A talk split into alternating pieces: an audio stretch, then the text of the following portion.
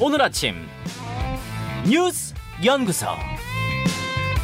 오늘 아침 뉴스의 맥을 짚어드리는 시간 뉴스 연구소. 오늘도 두 분의 연구위원 함께합니다. 씨비에스 조태임 기자, 뉴스톱 김준일 대표. 어서 오십시오. 안녕하세요. 예, 첫 번째 뉴스 어디로 갈까요? 이태원 국조특위 첫 현장 조사. 네, 어제 처음으로 특위가 현장 조사에 나섰어요. 네, 특위 출범한 지 한 달 만인 근 한 달 만인데요. 사퇴했던 국민의힘 국정조사 특위 위원들이 복귀하면서 어제부터 완전체로 가동이 됐습니다. 예, 예. 녹사평역에 있는 시민분향소에서 묵념을 하는 것으로 현장 조사가 시작됐는데, 이제 뒤 뒤늦게 이뤄진 현장 조사에 유가족들의 반발이나 원망이 컸습니다. 왜 이제야 왔느냐, 이제 와서 뭐, 뭐 하느냐 질타도 쏟아졌고요.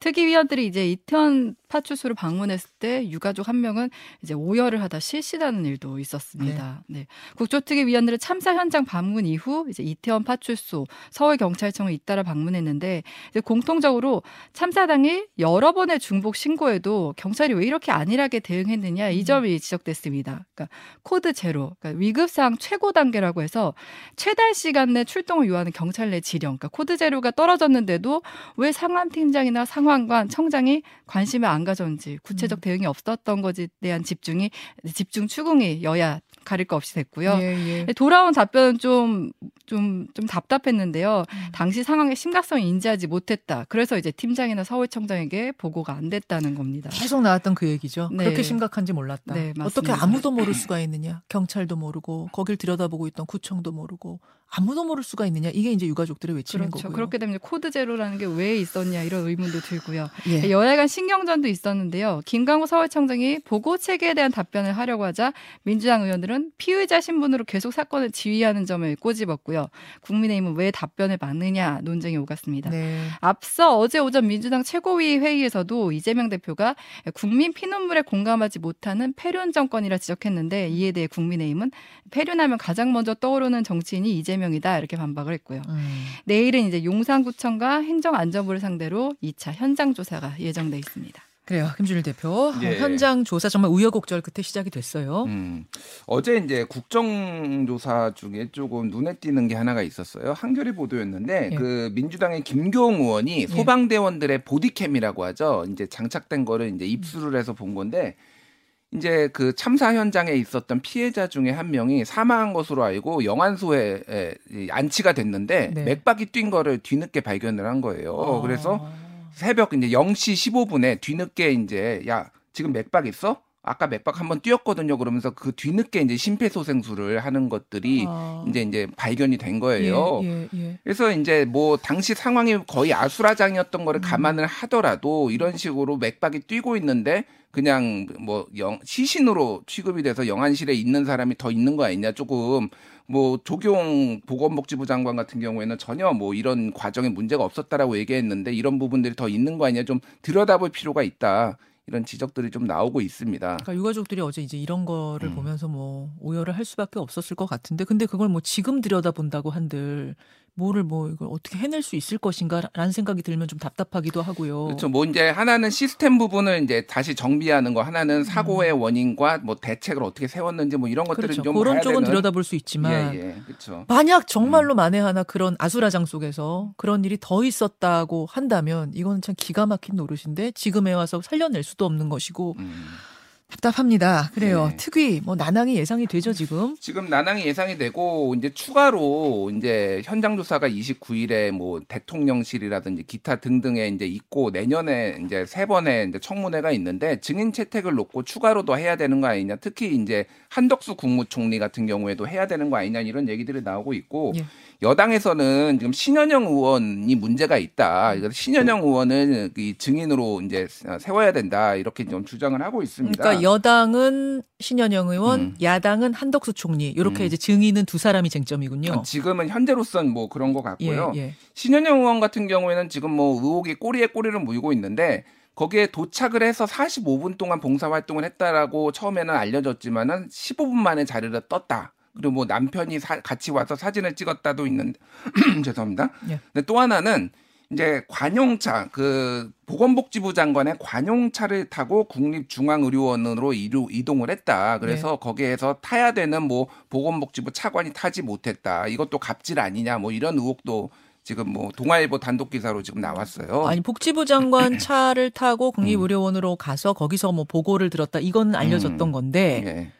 그게 타라고 내준 게 아니라 그걸 탄, 신 의원이 타는 바람에 보건복지부 장관은 못 탔다. 지금 그런 얘기가 나와요? 탔다. 차관이 뭐, 못 탔다? 뭐, 뭐 이렇게 얘기가 나오고 있습니다. 어. 그래서 뭐 이거가 뭐 아주 본질적인 문제는 아닌데 조금 전체적으로 과정 자체가 좀 다 부적절했다. 이런 지적들이 좀 나오고 있어요. 그래서 신현영 의원 뭐 직접 이야기를 좀 들어보고 싶어가지고 저희가 음. 인터뷰를 계속 요청하고 있습니다만 이제 사건이 이제 완전 불거진 후에는 지금 인터뷰를 일절 안 하고 있어서 본인 얘기를 들을 수 없는 게 좀 답답해요. 음. 확인을 하고 싶은 것들 뭐가 맞는지 틀리는지 확인을 하고 싶은 상황인데 일단 본인은 인터뷰에는 응하지 않고 있는 상황.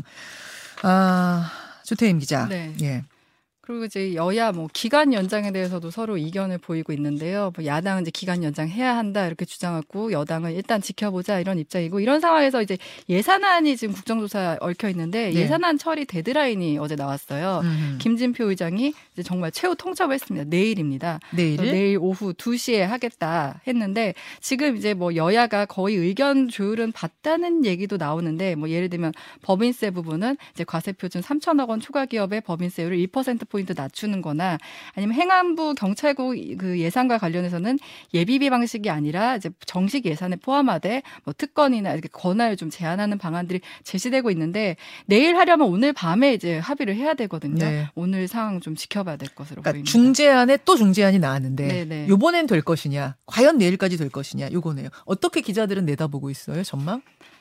글쎄요. 이번에는 되지 않을까 싶긴 한데 왜냐하면 이제 지금 거의 뭐 대통령 결단만 남았다 이런 얘기가 나오고 있거든요. 대통령의 거의, 결단만 남았다? 네. 여야 아. 의견 조율은 다 받고 근데 이것도 뭐 끝까지 지켜봐야 될 것으로 돼야 보입니다. 되는 거예요? 네, 진짜 요새는 네. 돼야 되는 거지 그 전까지는 알 수가 없습니다. 두 번째 뉴스로 가죠. 다주택자 집 더 사라. 정부가 내년도 경제정책 발표를 했는데 아까 제가 말씀드렸다시피 성장률은 일 점 육 퍼센트 음. 상당히 낮은 성장률을 네. 정부가 내놓는 거는 굉장히 이례적인데요. 맞습니다.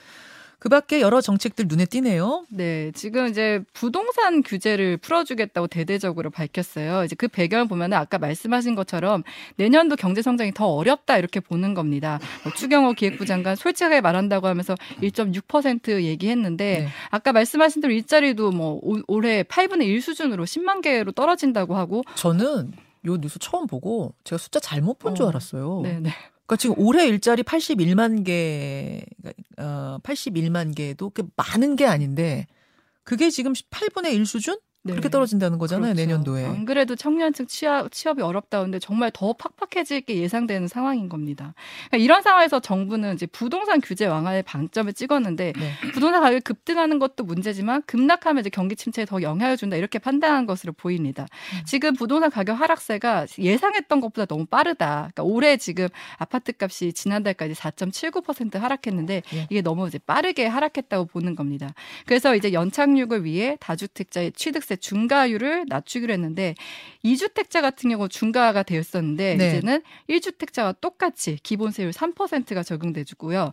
이제 삼주택자의 경우 취득세가 기존의 팔 퍼센트였는데 절반 사 퍼센트 수준으로 떨어뜨리겠다고 했고요. 음. 사주택 이상의 경우도 십이 퍼센트에서 육 퍼센트로 떨어뜨리겠다고 했습니다. 예. 그리고 양도세도 이제 다주택자가 집을 팔 경우 중과하도록 돼 있는데 이게 내년 오월까지는 일단 배제된 상태인데 예. 이 양도세 중과 배제 조치도 일 년 더 연장하기로 했고요. 또 음. 대출 규제 완화도 눈에 띄는데 조정 대상 지역의 다주택자가 이제 집을 살 때는 기존에 대출이 안 됐는데 네. 삼십 퍼센트까지 대출을 받을 수 있도록 했고요. 조정 대상 지역에서도 네. 그리고 문재인 다주택자. 정부에서 이제 그 임대주택 임대등록 허용 혜택에 대해서 폐지를 했었는데 임대사업자에 대한 세제 혜택도 다시 이제 부여하기로 했습니다.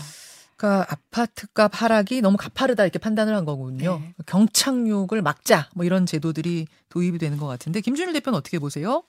일단 아까 전에 그 오프닝에서 얘기했던 추경호 총리, 네. 부총리의 그 발언을 보면서 아, 쉽게 얘기하면은 어, 안전벨트 단디 매라. 음. 어, 지금 롤러코스터 지금 딱 하강 국면이다. 음. 예.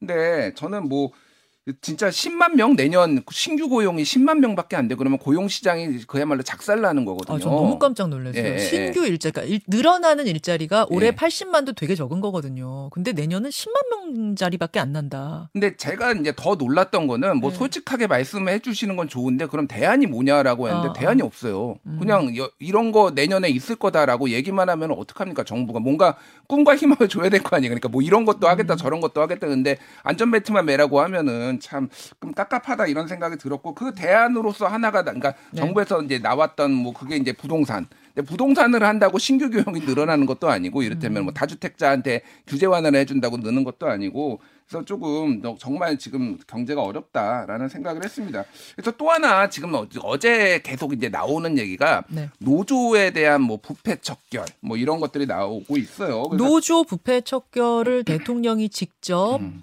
거의 뭐 연속적으로 발언을 하고 있는 상황이죠. 노조 예. 부패 척결 그중에 특히 회계장부 들여다보겠다. 이게 핵심 같아요. 그렇죠. 그래서 예. 어제 이제 적폐청산이란 단어가 윤석열 대통령한테 다시 나왔는데 이게 사실 문재인 정부에서 이 단어를 써가지고 현 정부에서는 별로 안 쓴 단어였거든요. 적폐청산이란 단어가 이게 무슨 정권의 무슨, 무슨 트레이드마크는 아니지만은 네. 이게 근데 다시 이제 적폐청산이라는 거를 어, 나왔는데 예. 그게 이제 노조에 대해서 얘기를 한 겁니다. 그래서 예. 지금 국민의힘에서 이 대통령의 어떤 이런 정책 기조와 발맞춰가지고 지금 법안을 많이 발의를 했어요. 뭐 음. 하태경 의원도 뭐 어, 했고 뭐 국민의 그 정우택 국회 부의장도 발의를 했는데 핵심은 이겁니다. 쉽게 얘기를 하면 지금도 노조는 회계 감사를 두 두 개 돼 있는데 네.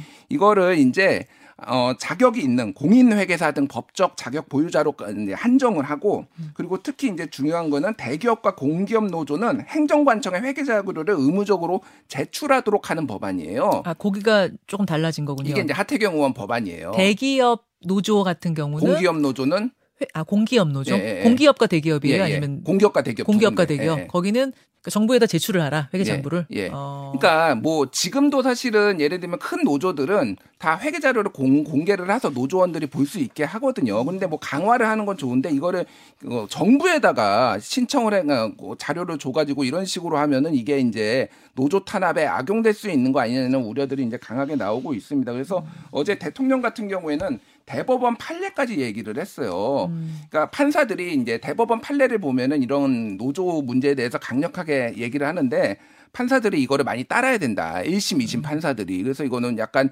부적절한 거 아니냐. 뭐 이런 얘기까지 나왔으니까 이거 뭐 사법부의 권한까지 지금 뭐 좌지우지하려는 거 아니냐. 이런 지적까지 나오고 어쨌든 지지율이 어느 정도 최근에 오른 네. 것이 노동에 대한 강한 노조에 대한 강한 대응 때문이라고 보고 지금 강한 개혁 드라이브, 노조 개혁 드라이브는 걸고 있는 걸로 보입니다. 네, 노조 뭐 척결 청산할 것이 있으면 청산해야 되고 음. 척결할 부패가 있으면 척결해야 되는 건 맞는데. 지금 유독 이제 노조에 대해서 압박하는 것이 최근 지지율 향상에 힘을 얻어서 아 이렇게 하니까 되네 하면서 가는 건 아니냐라고 좀 노조들은 좀 보고 있는 것 같아요. 노조 측에서의 네. 의심은 그런 건 것 같은데. 조태임 기자 하나 더 볼 것이 내년에 전기요금, 가스요금도 오른다고요. 네, 지금 뭐 전기요금, 가스요금 오를 것이라는 전망은 나왔는데 어제 정부가 이제 공식적으로 초, 최종적으로 이제 공공요금 인상을 예고했습니다. 그러니까 지금 에너지공기업, 뭐 한전과 한국가스공사의 적재가 지금 극심한 상황이라는 판단 때문인데요. 이천이십육 년까지 단계적으로 올리기로 했습니다. 어, 지금 당장 내년부터 킬로와트 시당 오십 원 안팎이 오를 것으로 예상되는데 올해 인상분이 십구 점 삼 원이었거든요. 그러면 두 배 네. 이상 오른다고 생각하시면 되는 겁니다. 그래요. 뭐 올게 왔다 이런 분위기더라고요. 진짜. 네. 다음 뉴스 하나 더 보죠. 바이든 젤렌스키 만났다. 새벽에 들어온 소식입니다. 어제 저희가 속보로는 전해드렸어요. 젤렌스키 우크라이나 대통령이 처음으로 나라 밖으로 나가서 네. 다른 나라 정상을 만난다.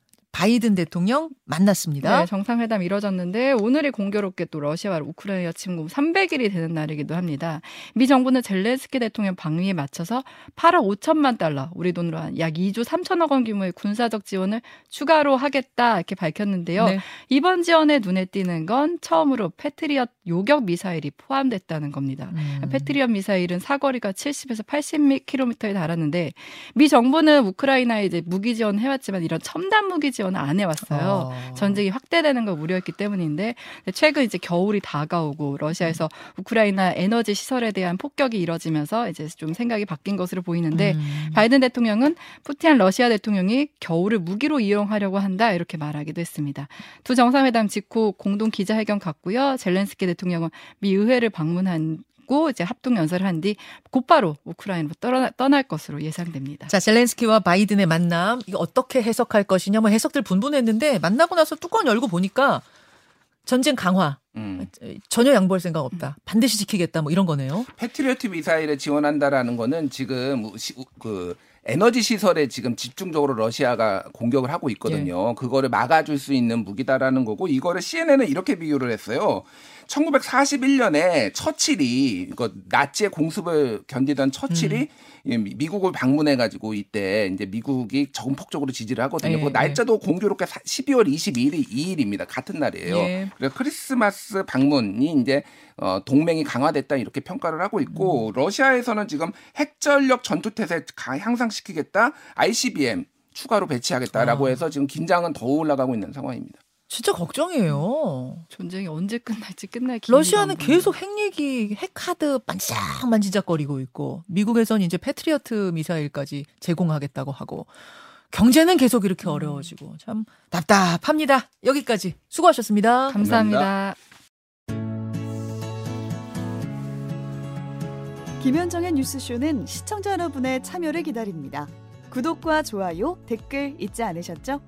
알림 설정을 해두시면 평일 아침 일곱 시 이십 분 실시간 라이브도 참여하실 수 있습니다.